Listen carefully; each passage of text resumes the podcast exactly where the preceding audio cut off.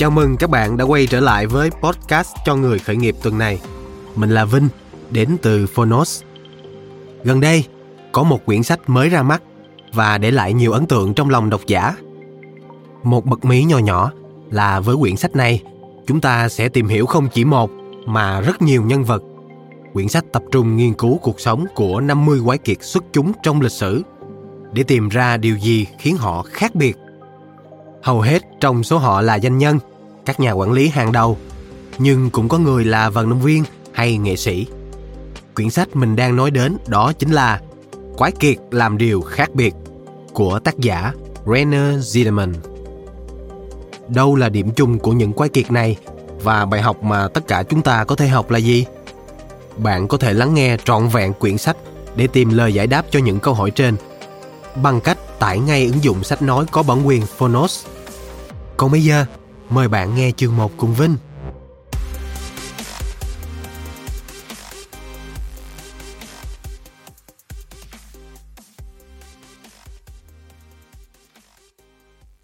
Bạn đang nghe từ Phonos. Quái kiệt làm điều khác biệt. Bí quyết thành công của Steve Jobs, Jack Ma, Warren Buffett, Michael Dell, Madonna và những nhân vật triệu người có một. Tác giả, Rainer Ziedemann Người dịch, Duy Minh. Alpha Books.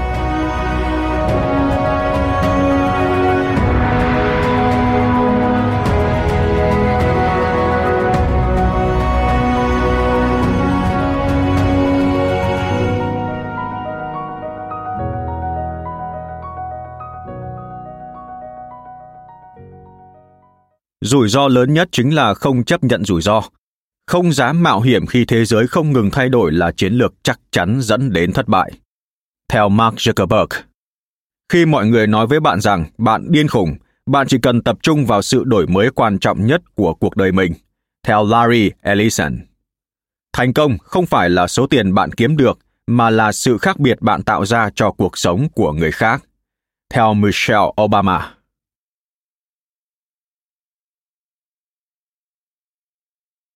Lời khen tặng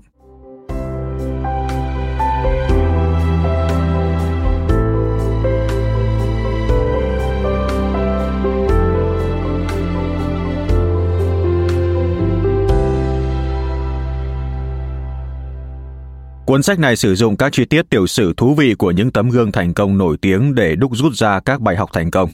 Vị thế của Ziedemann, một doanh nhân rất thành công có bằng tiến sĩ xã hội học – mang lại cho anh sự tín nhiệm độc nhất cùng một cuốn sách thỏa mãn người đọc. Theo tiến sĩ Richard Smith, giáo sư tâm lý học, Đại học Kentucky. Zimmerman đã nhen lên nhiều câu hỏi về thành công của những người nổi tiếng. Đây không phải là cuốn sách phát triển bản thân với mớ lý thuyết vô vị không mang tính ứng dụng. Trái lại, những hiểu biết của Zimmerman dựa trên nghiên cứu sâu rộng và sự hiểu biết vững chắc về tâm lý của các cá nhân cực kỳ thành công một nền tảng vững chắc kết hợp với văn phòng dễ hiểu, biến cuốn sách thành viên ngọc quý cho những người có can đảm trở nên khác biệt. Theo tiến sĩ Ulf Vollayer, CEO của Tổ chức Sinh viên vì Tự do. Có rất nhiều cuốn sách hướng dẫn bạn cách đạt được thành công, phần nhiều trong số đó là lời nói nhảm tai. Nhưng Rainer Ziedemann tiếp cận chủ đề này một cách có phương pháp, logic và nhất quán. Kết quả nhận được hoàn toàn thuyết phục anh ấy hiểu rõ những gì mình đang chia sẻ về thành công trong thương mại. Theo Daniel Hannon, thành viên Nghị viện châu Âu, nhà báo, chủ tịch tổ chức sáng kiến vì thương mại tự do. Dám khác biệt và trở nên giàu có đưa tôi đến kết luận rằng các doanh nhân không tồn tại để tạo việc làm, mà cung cấp các sản phẩm và dịch vụ với ít nỗ lực cũng như chi phí nhất. Bản chất và mục đích của một công ty là cung cấp một sản phẩm hoặc dịch vụ có lợi nhuận, hữu ích với khách hàng – Cuốn sách của Ziedemann xem xét cách các doanh nhân xuất chúng đạt được điều đó trong quá khứ cùng phương pháp và tư duy đằng sau thành công của họ.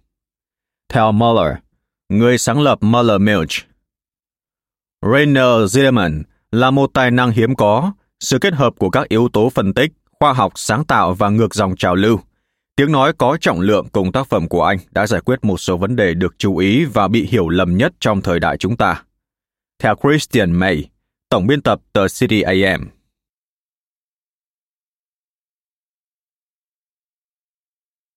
Lời tựa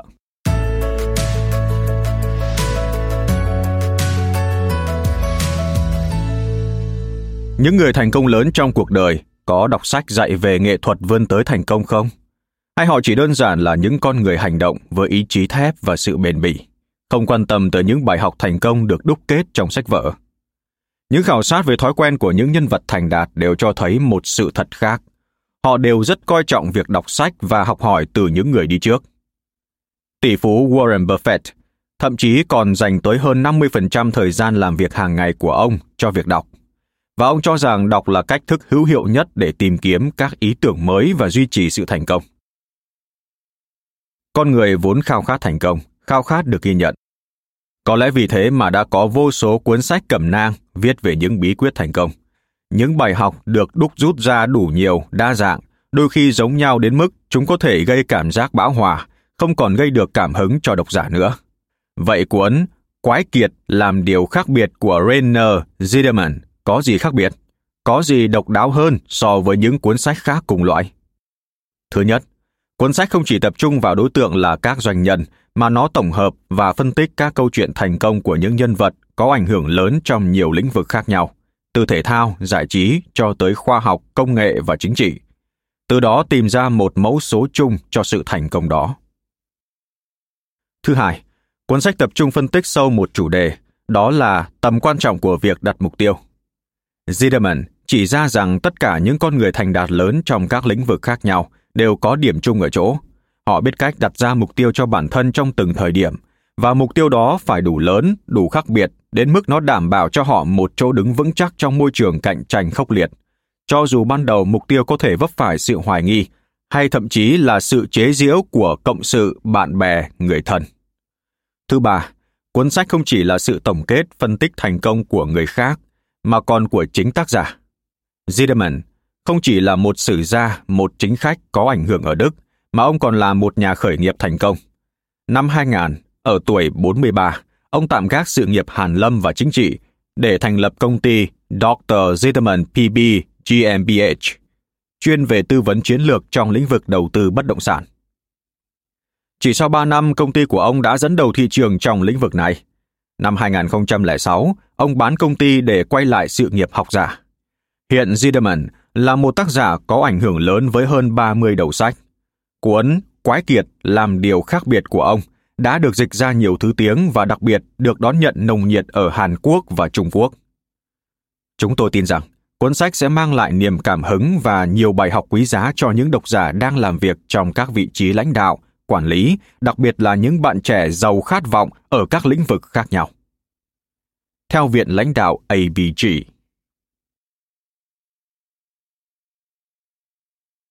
Lời giới thiệu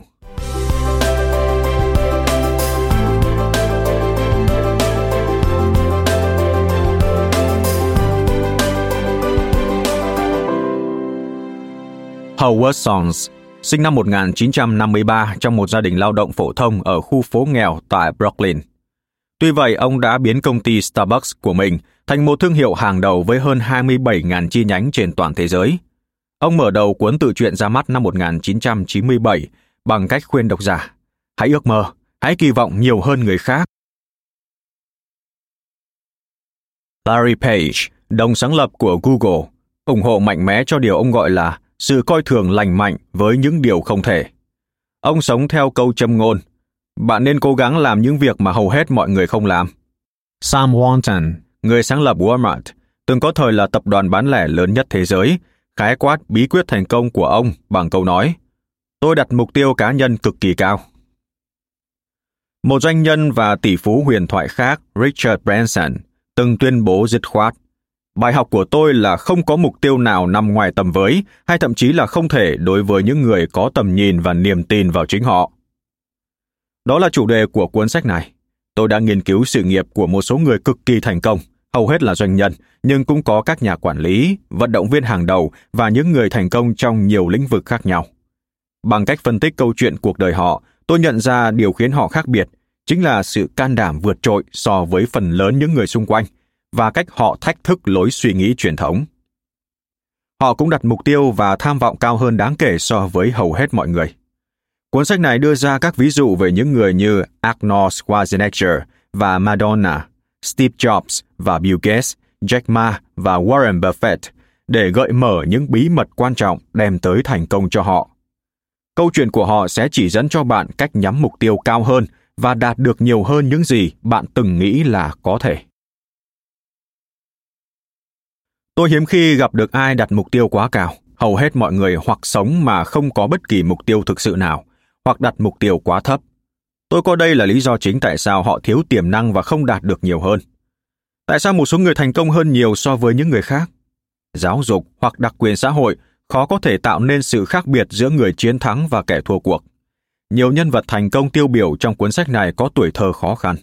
Và trong số các tỷ phú tự thân, tỷ lệ bỏ học trung học hoặc đại học còn cao hơn mức chung trong xã hội. Cách giải thích phổ biến đặc biệt cho những người thất bại trong cuộc sống đó là thành công chỉ đơn giản là vấn đề may mắn. Nếu theo lý thuyết này, những tập đoàn lớn hoàn toàn có thể tổ chức sổ số để lấp đầy các vị trí quản lý. Người may mắn chiến thắng được thăng chức CEO, trong khi người thua cuộc sẽ phải làm việc trong phòng lưu trữ thư từ. Tất nhiên, yếu tố may mắn cũng có thể có liên quan, nhưng nếu đánh giá quá cao tầm quan trọng của nó lại là điều sai lầm. Không ai luôn may mắn hay luôn đen đủi. Trong quãng thời gian vài năm hoặc thậm chí nhiều thập kỷ, dường như có sự cân bằng giữa các tình huống may rủi. Phần lớn những người trở thành triệu phú thuần túy nhờ may mắn sẽ mất đi vận may sau này. Chỉ trong vòng vài năm, nhiều người chúng độc đắc còn gặp khó khăn về tài chính lớn hơn. Tại sao? Vì họ thiếu sức bền tinh thần cần thiết để củng cố và duy trì sự giàu có. Mặt khác, có vô số ví dụ về những người mất toàn bộ tài sản, thứ họ có được nhờ làm việc chăm chỉ đã giành lại nó chỉ sau vài năm. Thành công có nghĩa là đạt được kết quả tốt hơn nhiều so với đối thủ trung bình trong một lĩnh vực nhất định và đạt được mục tiêu của bạn. Cuốn sách này nói về thái độ và lối tư duy có ở tất cả những người thành công. Nền văn hóa của chúng ta không tán thành việc bắt chước người khác và sao chép những gì họ làm được, ngay cả khi trẻ em học hỏi chủ yếu bằng cách bắt chước người xung quanh. Và chúng thường học nhanh hơn, thành công hơn người lớn. Trong cuốn tự truyện của mình, Sam Walton, người sáng lập Walmart, thú nhận hầu hết mọi thứ tôi làm là học theo người khác để đạt được mục tiêu cao trong cuộc sống, hãy tránh nhận lời khuyên từ những người chưa đạt được bất kỳ thành công vượt trội nào hãy đảm bảo bạn chỉ nhận hướng dẫn từ những người chiến thắng hãy nghiên cứu thái độ và hành động giúp họ đạt được mục tiêu Cuốn sách này dựa trên một nghiên cứu có hệ thống về tự truyện và tiểu sử của hơn 50 người thành công. Tất cả đều thể hiện ý chí cũng như sự dũng cảm để đạt được thành công vượt ngoài những gì người khác cho là có thể. Nó cũng bao gồm một số kinh nghiệm của riêng tôi, không phải vì tôi xếp mình đồng hạng với những nhân vật tuyệt vời này. Thay vào đó là độc giả trung thành của các cẩm nang hướng dẫn thành công tự lực. Tôi thường tự hỏi liệu tác giả của chúng có thành công với công thức họ đưa ra hay không. Theo tôi, những người đã đạt được thành công trong các lĩnh vực khác nhau hoàn toàn xứng đáng để đưa ra lời khuyên đáng tin cậy hơn so với những người chưa bao giờ đạt được bất cứ điều gì đáng kể. Sự nghiệp thành công thường được hiểu là một bước tiến không thể ngăn cản từ thành công phi thường này sang thành công khác. Quan điểm này không tính đến những vấn đề lớn và những rào cản dường như không thể vượt qua mà nhiều người thành công đã phải đối mặt. Nó cũng bỏ qua những thất bại và vấp váp mà họ thường gặp phải, thứ không làm họ nản lòng mà còn thúc đẩy họ đặt mục tiêu cao hơn. Những tấm gương thành công được giới thiệu trong cuốn sách này đều có can đảm tiếp cận và giải quyết các vấn đề theo những cách khác thường – để có được những vị trí đối lập với đa số. Hơn thế, họ thường tách biệt mình với các đối thủ cạnh tranh bằng cách làm khác đi, thay vì tuân theo quy ước của những gì được coi là cách thức đúng đắn. Nếu bạn đang phải đối mặt với các vấn đề và thất vọng về bản thân, những câu chuyện này sẽ khuyến khích bạn kiên trì, nỗ lực. Chúng sẽ giúp bạn hiểu được sức mạnh tinh thần vốn là bí quyết của những người thành công, đã cho phép họ giải quyết những vấn đề tưởng như không thể ra sao. Cuốn sách này kể những câu chuyện về các doanh nhân, nhà đầu tư, vận động viên và nghệ sĩ thành công. Phần lớn trong số họ đã có khối tài sản khổng lồ. Nhưng dù mục tiêu của bạn là làm giàu hay trở thành một nhạc sĩ, vận động viên hay nhà văn đại tài cũng thực sự không quan trọng. Con đường dẫn đến thành công cá nhân bắt đầu bằng cách đặt mục tiêu cao hơn chính bạn và những người xung quanh sẽ giúp bạn cảm nhận mọi thứ rõ nét hơn. Cuốn sách này nhằm khuyến khích bạn nhắm mục tiêu cao hơn và dám dấn thân thực hiện hóa ước mơ. Nếu bạn không có mục tiêu dài hạn, các quyết định của bạn sẽ không còn là của riêng bạn mà hoàn toàn thụ động và chạy theo đối thủ. Gary Kasparov cảnh báo. Nếu cứ mãi là người đi theo, bạn sẽ chệch hướng và bị cuốn vào những thứ ngay trước mặt thay vì theo đuổi thứ cần đạt được. Nếu tuân theo các quy tắc cơ bản được đặt ra trong cuốn sách này và áp dụng các quy tắc thành công được thiết lập trên cơ sở phân tích, bạn chắc chắn sẽ thành công. Bạn có biết, hầu hết những người cực kỳ thành công đều ham đọc sách. Warren Buffett, nhà đầu tư thành công nhất trong lịch sử tài chính, thường trả lời khi được hỏi về bí quyết thành công. Hãy đọc tất cả những gì bạn có thể. Trong các cuộc họp huyền thoại của công ty có trụ sở tại Omaha, Berkshire Hathaway, ông đã đưa ra lời khuyên này suốt nhiều năm. Buffett tin chắc rằng chính việc đọc sách trong những năm đầu sự nghiệp đã giúp ông định hình cách tiếp cận đầu tư và chuẩn bị nền tảng cho 50 năm thành công chưa từng có. Ông nói, từ năm 10 tuổi, tôi đã đọc mọi cuốn sách có từ tài chính trong tựa đề ở Thư viện Cộng đồng Omaha, đôi khi hai lần trong một cuốn. Trong một buổi ký tặng sách, ông đề cập đến việc có 50 cuốn sách ở nhà đang chờ trên giá. Việc đọc của Buffett không giới hạn trong các cuốn sách về tài chính. Ông cũng đọc những cuốn sách phát triển bản thân như Đắc Nhân Tâm của Dale Carnegie và phát triển hệ thống của riêng mình để thực hiện lời khuyên mà ông thu nhận được từ cuốn sách đó. Nhiều người đọc những cuốn sách tương tự. Trên thực tế, bạn có khi cũng nằm trong số đó, nhưng chỉ đọc là không đủ để thành công. Sau khi nghiên cứu các phương pháp của Carnegie, Buffett quyết định thực hiện phân tích thống kê để kiểm nghiệm xem điều gì sẽ xảy ra nếu ông áp dụng chúng trong cuộc sống. Những người xung quanh không biết ông lặng lẽ thực hiện thử nghiệm, còn ông thì quan sát cách họ phản ứng và theo dõi kết quả. Vô cùng hứng thú, các con số hiển hiện trước mắt ông đã chứng minh một điều, các quy tắc đã phát huy hiệu quả. Charlie Munger, công sự kinh doanh thân thiết nhất của Buffett, người đã cùng ông dành nhiều thập kỷ để xây dựng một đế chế trị giá hàng tỷ đô la, được các con đặt biệt danh là Bách Khoa Toàn Thư vì ông luôn đọc sách về thành tựu của những người thành công khác. Munger thường đọc một cuốn mỗi ngày. Cuốn sách này nói về những nhân vật xuất chúng và bí quyết thành công với nhiều ví dụ minh họa sinh động. Nó trình bày những khó khăn mà họ phải đối mặt trên con đường sự nghiệp và cách họ làm chủ chúng.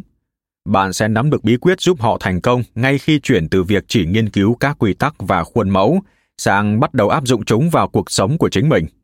Thời điểm thích hợp để bắt đầu hành động theo lời khuyên là ngay bây giờ.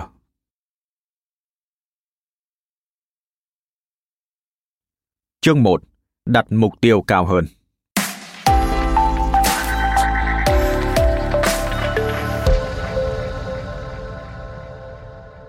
Năm 1966, khi mới 19 tuổi, Arnold Schwarzenegger từng chuyện trò với Rick Way trong giải vô địch thể hình Mr. Universe ở London. Nhà báo kiêm vận động viên thể hình này về sau nhớ lại câu hỏi của Schwarzenegger. Anh có nghĩ người ta có thể có bất cứ thứ gì mình muốn không? Câu hỏi khiến Way lúng túng. Mỗi người nên biết những hạn chế của mình. Schwarzenegger không đồng ý. Anh sai rồi. Way, người lớn tuổi hơn, nhiều kinh nghiệm hơn và đã đi chu du nhiều nơi, bắt đầu thấy khó chịu với gã thanh niên không biết trên biết dưới đến từ áo. Ý cậu là gì? Tôi sai hả? Schwarzenegger nói tiếp. Người ta có thể có bất cứ thứ gì mình muốn, miễn là sẵn sàng trả giá cho nó. Câu chuyện này được trích từ cuốn tiểu sử Fantastic, The Life of Arnold Schwarzenegger.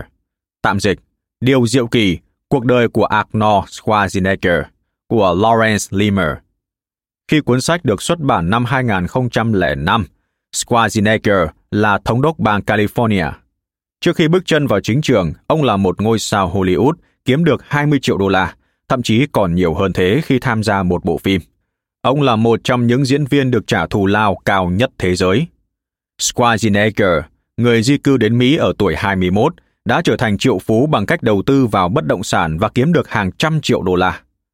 Bản thân Schwarzenegger cho rằng thành công ông có được chủ yếu là nhờ quyết tâm và cam kết theo đuổi mục tiêu của mình. Tôi đặt ra một mục tiêu, hình dung nó rất rõ ràng và tạo động lực lẫn niềm khao khát để biến nó thành hiện thực. Ông không nói, ồ, thật tuyệt nếu tôi có thể làm việc này, có lẽ tôi nên thử. thái độ đó sẽ không đưa bạn đến đâu cả. Theo quan sát của Schwarzenegger, hầu hết mọi người đều làm gì đó một cách có điều kiện. Như thế là không đủ. Bạn phải thực hiện một cam kết chặt chẽ với nó, rằng bạn rất muốn nó, rằng bạn yêu thích quá trình thực hiện và sẽ hoàn thành tất cả các bước để đạt được mục tiêu. Không phải ai cũng yêu quý Schwarzenegger, cơ bắp, phim ảnh hay sự nghiệp chính trị của ông. Nhưng điều đó không quan trọng. Vấn đề là bằng cách nào con trai của viên cảnh sát đến từ một thị trấn nhỏ ở Áo với xuất phát điểm không mấy thuận lợi có thể đạt được rất nhiều thành tựu trong nhiều lĩnh vực khác nhau, thể thao, kinh doanh và chính trị. Hãy nhìn sâu hơn vào sự nghiệp tuyệt vời của Schwarzenegger. Có nhiều bài học về cách những người thành công nghĩ và hành động được rút ra từ quá trình bứt phá của ông. Trên hết, đây là bài học về tầm quan trọng của những mục tiêu đầy tham vọng và rành mạch. Ngay cả khi còn là một thiếu niên ở Áo, Arno đã tin tưởng mãnh liệt vào giấc mơ Mỹ. Bạn bè tôi muốn làm việc cho chính phủ để có lương hưu. Tôi thì ấn tượng với những câu chuyện về sự vĩ đại và sức mạnh. Ông cho biết. Ông dành tiền mua tạp chí, ngẫu nghiến bất kỳ bài báo nào về nước Mỹ mình tìm được. Các bạn học cũ còn nhớ Arno từng say xưa nói về nước Mỹ. Nhà viết tiểu sử của ông Mark Hewer chỉ rõ Ông ấy tiến từng bước xa hơn, từ vận động viên thể hình tới ngôi sao Hollywood, đến chính trị gia, luôn có một mục tiêu mới, một bất ngờ mới. Ông ấy luôn hướng về phía trước, chỉ tạm lùi để có bước chạy đà tốt hơn cho lần nhảy vọt tiếp theo. Bản thân Schwarzenegger mô tả công thức thành công của mình như sau. Tôi đặt ra một mục tiêu, hình dung nó rất rõ ràng và tạo động lực lẫn niềm khao khát để biến nó thành hiện thực. Có một thứ niềm vui ẩn trong những tham vọng bạn đặt ra. Khi bạn có một tầm nhìn phía trước, với niềm vui đó, kỷ luật không còn là thứ khó khăn, tiêu cực hay nghiệt ngã. Bạn thích làm những gì bạn phải làm. Đi đến phòng tập thể hình, làm việc chăm chỉ trên trường quay. Ngay cả khi nỗi đau là một phần trên hành trình hướng tới mục tiêu, và thông thường là như vậy, bạn cũng có thể chấp nhận nó. Ông thậm chí còn phát triển khả năng chịu đau cực tốt, thứ mà theo ông là khả năng tất yếu nếu bạn muốn thành công. Ở tuổi 30, Arno giải thích về những thành công của mình. Điều làm tôi hạnh phúc nhất là tôi có thể hướng đến tầm nhìn về nơi mình muốn trong tương lai. Tôi thấy nó hiện hiện trước mặt. Khi tôi mơ mộng, nó gần như trở thành thực tế.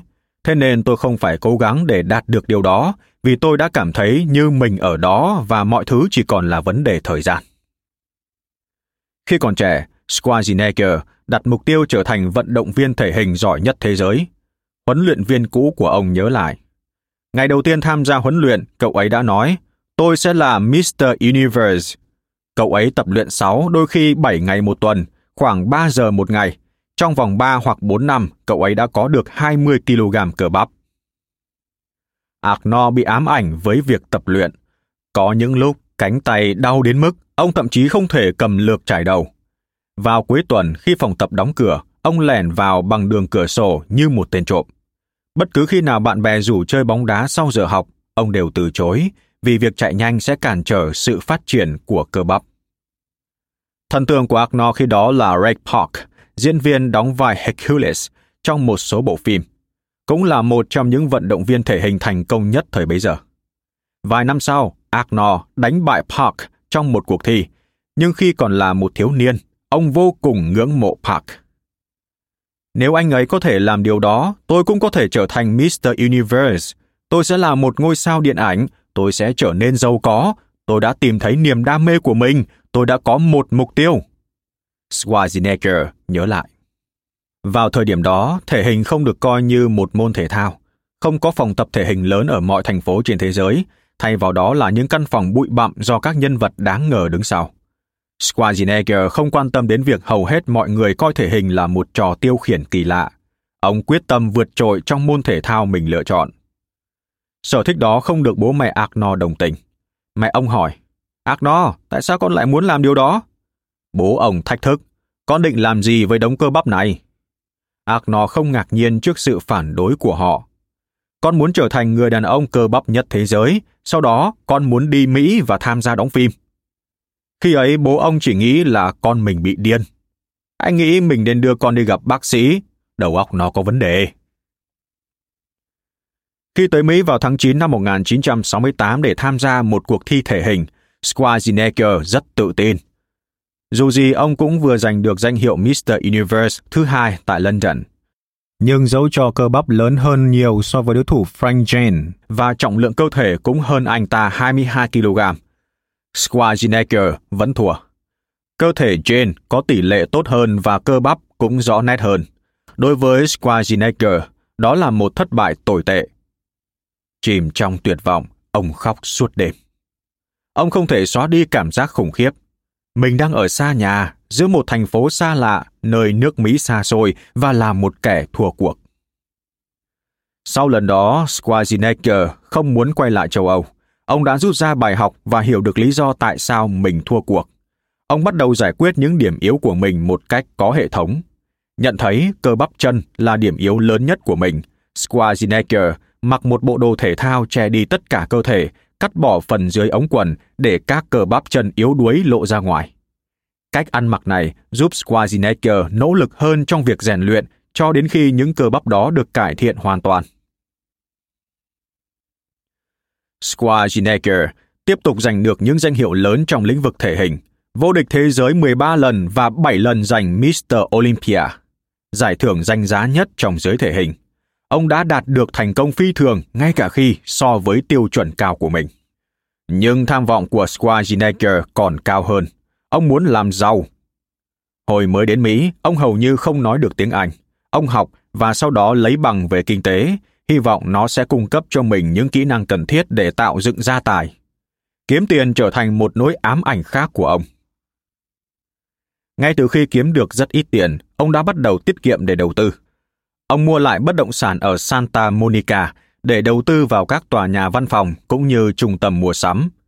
Khi tròn 30 tuổi, Schwarzenegger kiếm được 1 triệu đô la đầu tiên.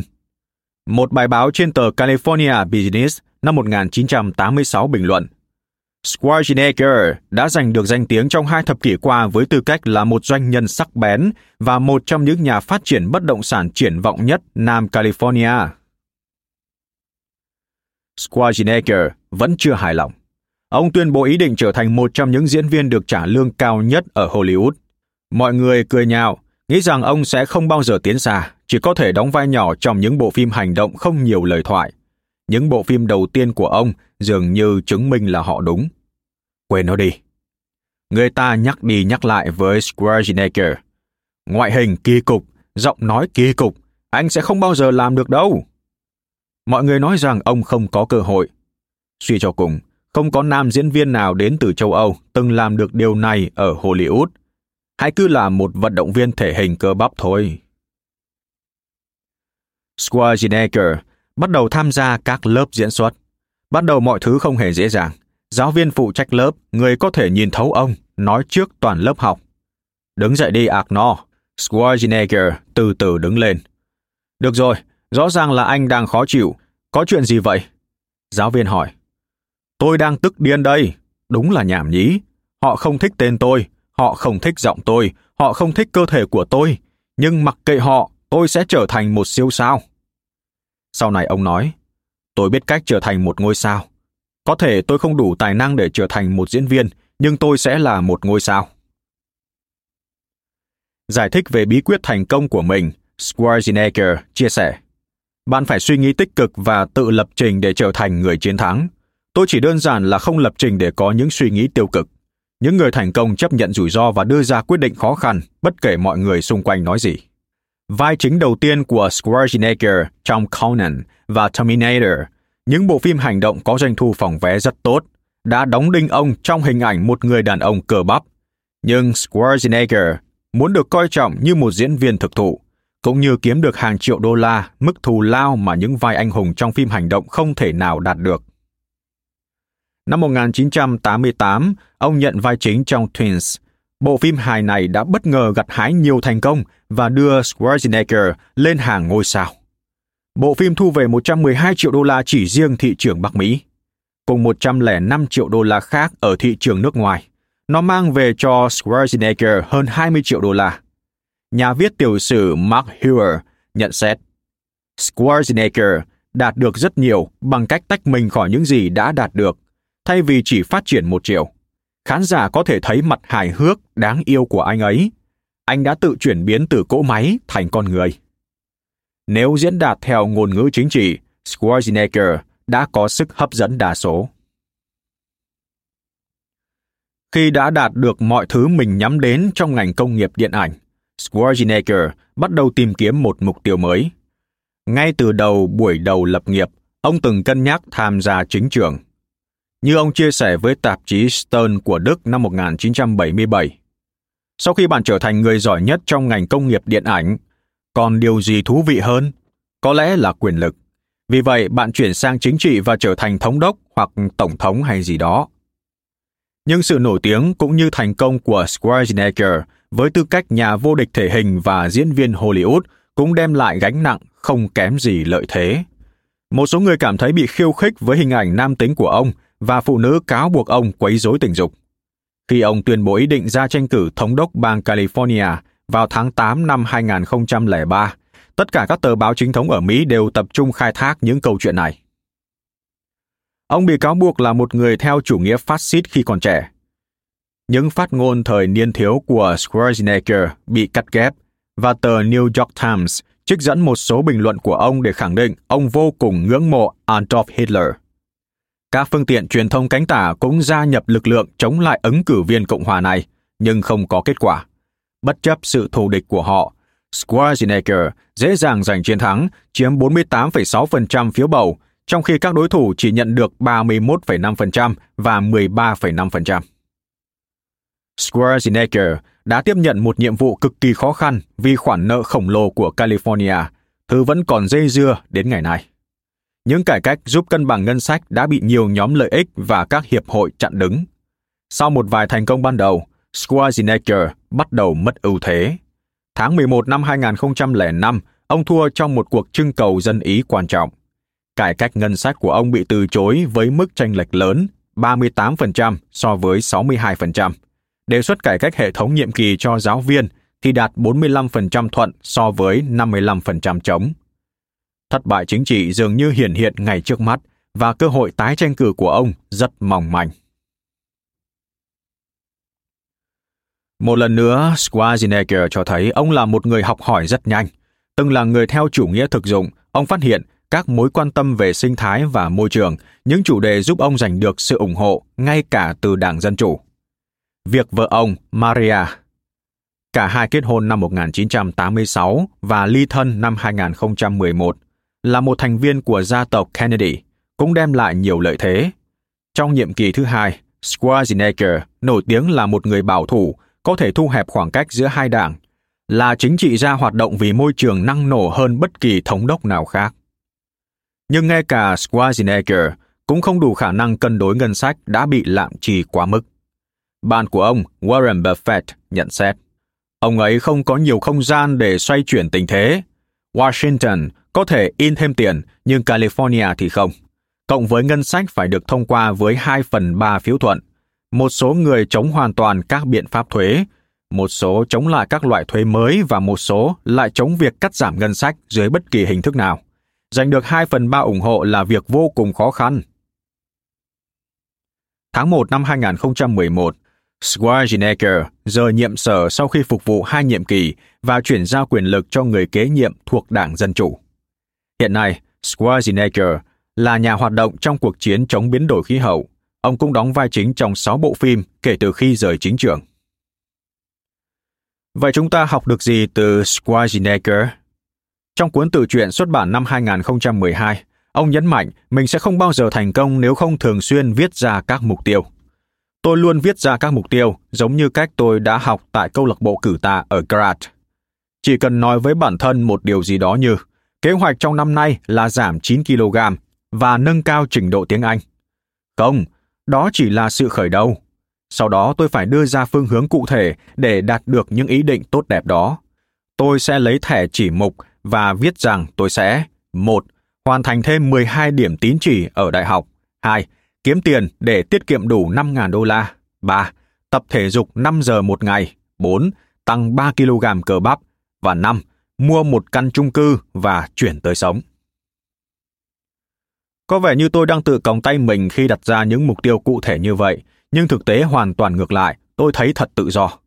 Việc biết chính xác thứ tôi muốn đã hoàn toàn giải phóng tôi. Schwarzenegger cũng nhấn mạnh tầm quan trọng của việc đặt ra những mục tiêu rất lớn cho bản thân.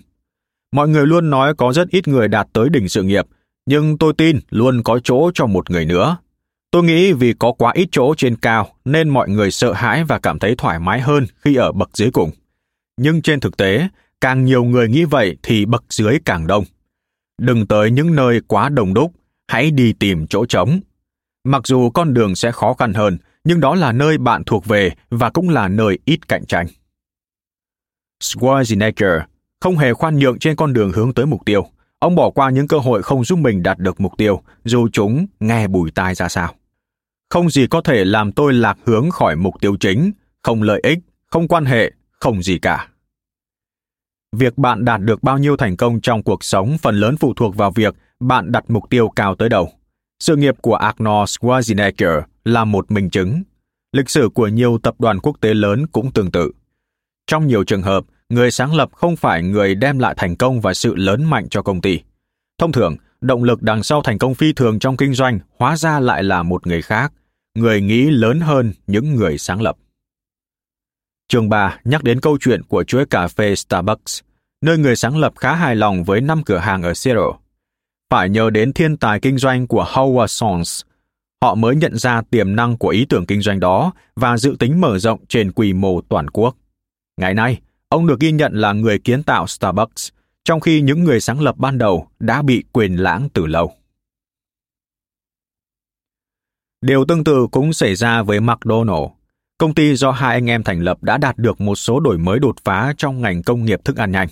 Mặc dù nhà hàng họ mở năm 1948 ở San Bernardino hoạt động rất tốt, cha đẻ thực sự của đế chế McDonald's lại là Ray Kroc, người đã nhìn thấy tiềm năng của loại hình kinh doanh mới này trước bất kỳ ai và sẵn sàng làm bất cứ điều gì cần thiết để biến ý tưởng này thành một ngành công nghiệp tăng trưởng. Nhưng hãy cùng quay về điểm khởi đầu của họ. Năm 1937, anh em nhà McDonald mở một nhà hàng nhỏ phục vụ tận xe ở phía đông Pasadena. Vài năm sau đó là một nhà hàng lớn hơn ở San Bernardino, được xây dựng theo hình bát giác. Nhà hàng của họ kinh doanh tốt đến mức hai anh em nhanh chóng bước vào giới thượng lưu của San Bernardino. Họ chuyển đến một trong những ngôi nhà đẹp nhất trong thị trấn, một biệt thự 25 phòng ngủ và tự hào khi là người đầu tiên sở hữu mẫu Cadillac mới nhất. Đến năm 1948, họ giàu có hơn cả những giấc mơ điền rồ nhất. Nhưng cũng có thời điểm nhà hàng của họ gặp khó khăn, tương tự đối với nhiều nhà hàng phục vụ tận xe khác. Khách hàng chủ yếu nhắm đến thanh thiếu niên, gây nên tổn thất lớn và tỷ lệ luân chuyển nhân viên cao. Hai anh em chán ngán với việc phải bỏ ra cả đống tiền để thay thế đĩa ăn và dao kéo bị đánh cắp hoặc phá hỏng. Họ rất muốn thu hút một nhóm khách hàng khác. Vào thời điểm đó, phục vụ ăn uống tận xe có nhiều tai tiếng khi là địa điểm ưa thích để thanh thiếu niên gặp gỡ và gây rối. Cuối cùng họ quyết định đóng cửa nhà hàng trong 3 tháng để suy nghĩ lại về ý tưởng. Những gì họ xây dựng chính là nguyên mẫu của nhà hàng McDonald's hiện nay. Các nhà hàng được thiết kế để sản xuất hàng loạt và cung cấp dịch vụ nhanh. Hai anh em chấp nhận bất kỳ sự đổi mới kỹ thuật nào có thể giúp tăng tốc quy trình nấu nướng trong nhà hàng. Không còn việc đánh cược chất lượng của các món ăn trong thực đơn vào tay đầu bếp. Thay vào đó, họ tiên phong thực hiện một phương thức hoàn toàn mới để hạn chế tối đa sự lựa chọn. Giống như Harry Ford đã cách mạng hóa ngành công nghiệp ô tô bằng cách chia quy trình sản xuất thành các bước tự động. Hai anh em McDonald đã nghĩ ra một hướng tiếp cận mới bằng cách chia quy trình nấu nướng thành nhiều nhiệm vụ nhỏ mà những người không có kinh nghiệm đứng bếp cũng thực hiện được. Bên cạnh đó, họ cũng phát triển một loạt thiết bị nhà bếp phục vụ mục đích riêng. Để giải quyết các đơn khách đặt trong vòng 30 giây hoặc ít hơn, các món ăn thường được chuẩn bị và đóng gói trước. Về là một loại nhà hàng mới đã ra đời, phương thức tự phục vụ, các loại dao đĩa dùng một lần, dịch vụ siêu nhanh và thực phẩm chế biến kiểu dây chuyển. Đặc biệt, nó đã thu hút một nhóm khách hàng mới, thay vì thanh thiếu niên, các gia đình có con nhỏ bắt đầu đến McDonald's thường xuyên. Tuy nhiên sự thay đổi không đến chỉ sau một đêm. Lúc đầu, anh em họ dường như đã tính toán sai. Phải tới 6 tháng sau khi trở lại, nhà hàng mới chạm mức đã có trước khi tạm đóng. Nhưng hai anh em không chịu từ bỏ và cuối cùng họ thắng lớn. Năm 1955 họ kiếm được 277.000 đô la, tăng khoảng 40% so với doanh thu hàng năm trước khi tái cấu trúc. vào giữa những năm 1950, khi tự động hóa ngày càng tăng, doanh thu của họ lên tới 300.000 đô la, mang lại khoản lợi nhuận 100.000 đô la, một khoản tiền đáng kể vào thời điểm đó. Tin tức về thành công của nhà hàng lan truyền rất nhanh. Nhiều chủ sở hữu nhà hàng đến từ khắp mọi nơi khao khát tìm ra bí mật thành công của anh em nhà McDonald.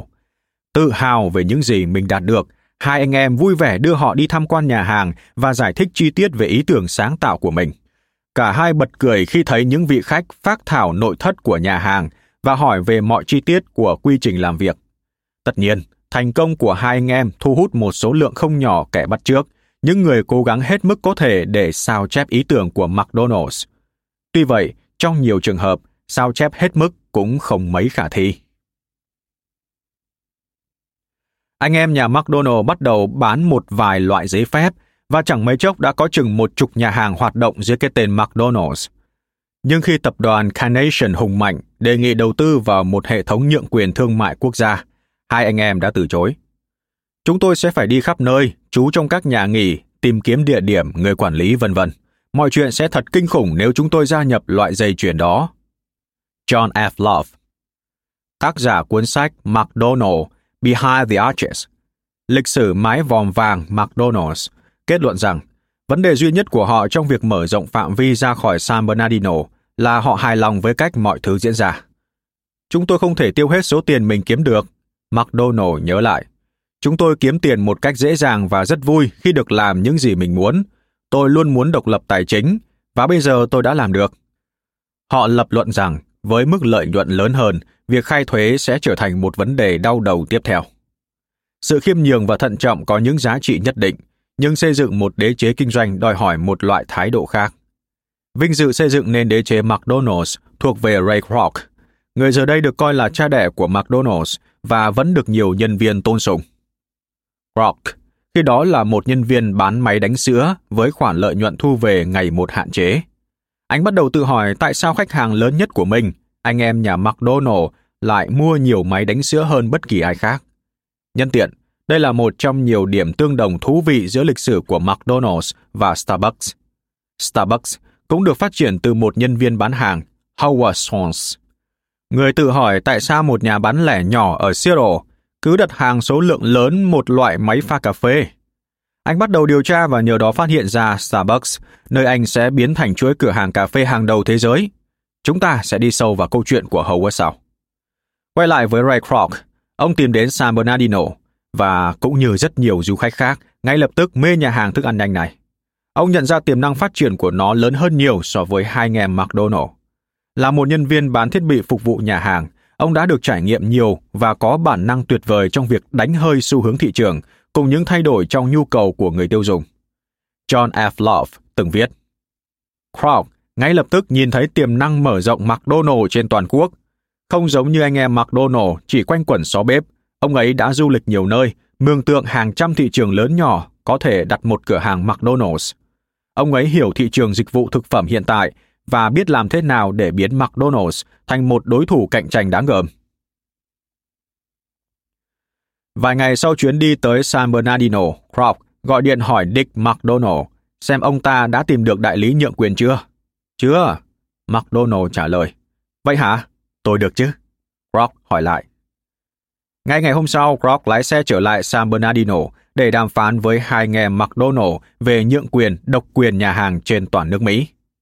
Hợp đồng này cho phép Kroc phụ trách việc mở rộng chuỗi nhà hàng, trong khi anh em McDonald nắm quyền kiểm soát sản xuất và được hưởng phần trăm lợi nhuận. Đầu những năm 1960, hai anh em đã bán thương hiệu McDonald's cho Kroc với giá 2,7 triệu đô la. Kroc đã tạo nên một hệ thống khéo léo cho phép những người được nhượng quyền có tiếng nói trong các quyết định chiến lược quan trọng như lên kế hoạch cho chương trình hành động xúc tiến kinh doanh và chiến dịch quảng cáo trong từng nhà hàng. Hệ thống của ông rất khác so với hoạt động nhượng quyền thông thường. Để thu được lợi nhuận nhanh, hầu hết nhà nhượng quyền đều yêu cầu phí cấp phép khổng lồ hoặc buộc các bên được nhượng quyền phải mua những thiết bị và sản phẩm đắt tiền. Kroc nhắm mục tiêu cao hơn. Ông coi những người được nhượng quyền là khách hàng và làm mọi thứ có thể để đảm bảo thành công của họ. Vì suy cho cùng thành công của thương hiệu McDonald's phụ thuộc vào họ. Kroc giữ quyền kiểm soát giám sát nhiều hơn các nhà nhượng quyền khác vì ông nhận ra sự khác biệt dễ nhận biết về chất lượng giữa các nhà hàng khác nhau có thể phá hủy một thương hiệu. Những người được nhượng quyền không coi trọng vấn đề vệ sinh thực phẩm hoặc những người bỏ qua quy trình thử nghiệm và kiểm tra có thể gây thiệt hại thực sự cho hình ảnh McDonald's. Là một người rất có năng khiếu bán hàng, Kroc thuyết phục được ngày càng nhiều người đồng thuận với ý tưởng của mình. Ông đã giành được thành công trong nhượng quyền thương mại bằng sự trung thực, từ chối thực hiện những lời hứa hão huyền vốn là thông lệ vào thời điểm đó.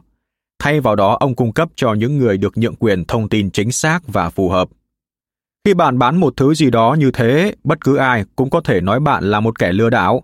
Nhưng nếu họ cho rằng bạn là người trung thực, đó sẽ là điều tạo nên sự khác biệt. Rock đúc rút. Ngày nay, McDonald's có hơn 36.000 nhà hàng tại hơn 100 quốc gia. Doanh thu năm 2018 đã đạt hơn 21 tỷ đô la. Ngay cả Kroc cũng không thể lường trước thành công to lớn trên phạm vi quốc tế mà công ty sẽ gặt hái trong nhiều thập kỷ tới. Nhưng sự khác biệt giữa ông và người sáng lập ban đầu của công ty, anh em nhà McDonald, nằm ở quy mô mục tiêu và tham vọng. Chúng ta hành động theo các mục tiêu tự đặt ra cho chính mình. Cả sự nghiệp của Ray Kroc lẫn câu chuyện khiêm tốn của anh em nhà McDonald đã chứng minh cho sự thật đơn giản này. Nói một cách dễ hiểu, Kraut cuốn hút mọi người đến với McDonald's. Love nhận xét trong cuốn Lịch sử mái vòm vàng McDonald's. Và thứ tạo nên sức hút đó là niềm tin không thể lay chuyển về tương lai của mô hình nhà hàng thức ăn nhanh mà Kraut đã phát hiện ra ở rìa sa mạc Mojave. Điều thúc đẩy Ray Kroc là niềm tin rằng cuối cùng ông đã tìm thấy ý tưởng có thể là nền tảng của doanh nghiệp mà ông mong muốn xây dựng kể từ cuối những năm 1930. Năm 1954, ở tuổi 52, Ray Kroc vẫn tìm kiếm phép màu, thứ gì đó cho phép ông tận dụng kinh nghiệm bán hàng ba thập kỷ của mình. Kroc bước sang tuổi 52 khi ông tạo dựng hệ thống nhượng quyền McDonald's. Ở độ tuổi mà những người khác bắt đầu nghĩ về việc nghỉ hưu, hoặc ít nhất nghĩ mình quá già để bắt đầu một sự nghiệp mới, ông sẵn sàng làm việc 70 giờ một tuần hoặc hơn thế nữa. Quan trọng nhất, ông thích những gì mình làm. Ông không dự định kiếm tiền nhanh chóng. Trong suốt một thời gian dài, ông phải đổ hết khoản tiền tiết kiệm và số tiền kiếm được khi bán máy đánh sữa. Trên thực tế, ông không kiếm được một đồng nào cho đến năm 1961, 7 năm sau khi ký hợp đồng với anh em McDonald. Trong chương 10, chúng ta sẽ trở lại câu chuyện về cách Ray Kroc tạo nên thành công vượt trội của McDonald's. Năm 1984, Michael Dell, 18 tuổi, đặt cho mình một mục tiêu mà hầu hết mọi người coi là hoàn toàn phi thực tế. Khi vẫn còn là một sinh viên với số vốn 1.000 đô la ít ỏi, ông đã thành lập PC Limited, công ty Dell ngày nay, và tuyên bố ý định trở thành công ty dẫn đầu ngành công nghệ thông tin tại Mỹ. Vị trí IBM đã thống trị suốt nhiều năm kể từ khi thành lập vào năm 1924. Tháng 4 năm 2001, Dell Computer thậm chí còn làm tốt hơn thế khi chiếm vị trí dẫn đầu thị trường PC toàn cầu với thị phần 12,8%, hơn đối thủ bám đuổi sát nút là Compaq 0,7 điểm. Trong khi IBM chỉ đứng ở vị trí thứ tư với 6,2% thị phần. Michael Dell luôn nhấn mạnh tầm quan trọng của việc nhắm mục tiêu cao. Đặt tầm nhìn cao, đạt tới ước mơ và thực hiện nó với sự chính trực, trí khí cùng tình yêu. Khi tiến từng bước tới ước mơ mỗi ngày mà không làm trái với bản chất con người mình, bạn sẽ giành chiến thắng. Dell nổi bật từ khi còn đi học. Giống như một số bạn cùng lớp, ông thích sưu tầm tem. Nhưng khác với họ, ông biến nó thành một hình thức kinh doanh bằng cách thiết kế một danh mục đấu giá. Ông kiếm được 2.000 đô la khi chỉ mới 12 tuổi. Không là gì so với khoản lợi nhuận 18.000 đô la vài năm sau đó nhờ xác định các nhóm mục tiêu đăng ký mua báo dài hạn. Ở tuổi 15, Dell bắt đầu quan tâm đến máy tính. Sau khi mua chiếc máy đầu tiên, một chiếc Apple II, mẫu phổ biến vào thời điểm đó, ông đã tháo rời và giải thích với cha mẹ rằng mình muốn tìm hiểu hoạt động bên trong. Mày mò một thời gian, ông đã tìm ra cách nâng cấp và cải tiến nó, sau đó giúp bạn bè cùng hàng xóm nâng cấp máy của họ. Năm 1983, ông đăng ký Đại học Texas, cốt yếu để xoa dịu cha mẹ. Tuy nhiên, ông không chú ý đến việc học mà dành thời gian để nâng cấp những chiếc máy tính IBM và bán lại với giá cao hơn. Khi còn là sinh viên năm nhất, Dell đã kiếm được từ 50.000 đến 80.000 đô la một tháng, cao hơn nhiều so với các giáo sư trong trường. Tiếp theo, ông bắt đầu dựng chiếc máy tính của riêng mình, Turbo PC, như cách ông gọi nó. Trong khi những nhà sản xuất máy tính khác sử dụng các nhà bán lẻ để phân phối sản phẩm, Dell đã marketing trực tiếp qua điện thoại để tránh mất khoản hoa hồng. Nhờ vậy ông có thể cung cấp PC Turbo của mình với giá thấp hơn 40% so với IBM. Công việc kinh doanh nhanh chóng cất cánh, cứ sau vài tháng Dell phải chuyển đến trụ sở lớn hơn và thuê thêm nhân viên để đáp ứng nhu cầu về sản phẩm. Ông quả quyết rằng những khách hàng muốn mua máy tính không nhất thiết phải thông qua nhà bán lẻ. Các đại lý làm tăng chi phí lại thiếu kiến thức và chuyên môn để tư vấn cho khách hàng. Nên tốt hơn là nói chuyện thẳng với một chuyên gia công nghệ thông tin qua điện thoại. Do một số khách hàng ngần ngại mua máy tính qua điện thoại, Dell chấp nhận trả hàng đã mua trong vòng 30 ngày kể từ ngày giao hàng nếu không hài lòng. Ông cũng cung cấp chế độ bảo hành một năm và đường dây nóng 24 giờ để trả lời các câu hỏi, cũng như đưa ra lời khuyên xử lý sự cố. Dell không coi tuổi trẻ và sự thiếu kinh nghiệm của mình là nhược điểm, mà ngược lại, ông biến chúng thành lợi thế. Tôi không biết tất cả mọi thứ, nhưng đó hóa ra là một thế mạnh. Việc không bị các quan điểm truyền thống ràng buộc cực kỳ hữu ích. Ông khẳng định, Đối với các vấn đề kinh doanh mà bản thân không thể xử lý, ông sẽ săn những giám đốc điều hành dày dạn kinh nghiệm từ các tập đoàn lớn. Michael Dell không chỉ bán trực tiếp cho khách hàng sử dụng, ông không mất nhiều thời gian để nhìn ra lợi ích của mô hình kinh doanh doanh nghiệp cho doanh nghiệp. Các công ty lớn như Boeing, Arthur Anderson hay Dow Chemical cũng đánh giá cao mức giá thấp và dịch vụ khách hàng tuyệt vời của Dell. Với tốc độ tăng trưởng đáng kinh ngạc 250% hàng năm trong những năm đầu tiên – Dell trở thành một trong những doanh nghiệp phát triển nhanh nhất trong lịch sử Mỹ, đánh bại cả những công ty nổi tiếng thế giới như Walmart, Microsoft hay General Electric. Tháng 6 năm 1988, chỉ 4 năm sau khi thành lập công ty trong phòng ký túc xá, Dell đã cổ phần hóa, tích lũy thêm 30 triệu đô la để đầu tư mở rộng hơn nữa. Bản thân ông chỉ giữ lại 35% cổ phần. Song khá bất ngờ, Dell cũng phải đối mặt với những rắc rối không mong muốn. Khi công ty vừa tung ra con chip 256 KB, thì con chip có công năng 1 MB xuất hiện trên thị trường. Con chip 256 KB thành ra vô giá trị, Dell phải gánh một khoản lỗ lớn. Như đổ thêm dầu vào lửa, loạt sản phẩm mới cũng gặp phải thất bại nặng nề. Trong thị trường máy tính sách tay mới, các sản phẩm của Dell cũng không hoạt động tốt, kéo tụt năng lực cạnh tranh. Hoàn toàn tình cờ, ông phát hiện máy tính sách tay Sony sử dụng một loại pin có thời lượng cực dài, Tích hợp loại pin đó vào những mẫu máy của mình, ông giành được lợi thế vượt trội so với các đối thủ. Vì máy tính sách tay chủ yếu được khách hàng sử dụng khi di chuyển, thời gian hoạt động lâu hơn trở thành ưu điểm bán hàng rõ rệt. Ngoài ra, Dell sớm nhận ra những cơ hội Internet mang lại cho mô hình kinh doanh trực tiếp của mình. Nếu bạn có thể đặt mua áo phông trực tuyến, bạn có thể đặt bất cứ thứ gì, kể cả máy tính. Và điều tuyệt vời là bạn cần một chiếc máy tính để làm việc này. Tôi không thể hình dung ra một ý tưởng nào tuyệt vời hơn thế để mở rộng kinh doanh. Doanh số bán hàng trực tuyến cho phép Dell mở rộng nhanh hơn nữa. Năm 1996, tổng doanh thu máy tính của công ty ở hơn 170 quốc gia đạt mức 1 tỷ đô la. Một năm sau, cổ phần của Dell trị giá hơn 4,3 tỷ đô la, khiến ông trở thành một trong những người giàu nhất nước Mỹ. Tuy vậy, ngay cả Dell cũng không tránh khỏi khủng hoảng. Năm 1996, các vụ cháy do pin máy tính sách tay phát nổ đã khiến Dell phải thu hồi sản phẩm trên quy mô lớn. Hình ảnh công ty bị tổn hại nghiêm trọng. Năm 2006, Dell bị cơ quan giám sát tài chính SEC điều tra vì nghi ngờ gian lận. Michael Dell quyết định từ chức CEO để tham gia hội đồng giám sát và trở lại cầm quyền vào năm 2007 để trèo lái công ty an toàn qua giai đoạn khó khăn lúc bấy giờ. Năm 2013, Michael Dell hợp tác với công ty cổ phần tư nhân Silver Lake Partners để mua lại Dell với giá 25 tỷ đô la. Ngày nay, Dell là nhà sản xuất máy tính lớn thứ ba trên thế giới với khối tài sản lên tới 37,6 tỷ đô la, còn Michael Dell là một trong số 20 người giàu nhất hành tinh. Một trong những bài học quan trọng ông nhận được là bỏ qua bình luận tiêu cực của người khác. Hãy tin vào những gì bạn làm, nếu có một ý tưởng thực sự mạnh mẽ, bạn sẽ phớt lờ những người nói rằng nó không hiệu quả. Ông nhấn mạnh. Ai sẽ nghiêm túc nhìn nhận tham vọng của một thanh niên 18 tuổi trở thành doanh nhân để đánh bại gã khổng lồ IBM trong chính ngành của họ? Hết lần này đến lần khác, những người xung quanh khuyên ông nhắm đến một điều gì đó thực tế hơn. Ông khiến cha mẹ phiền lòng vì bỏ ngang đại học, không chịu theo chân cha mình học y.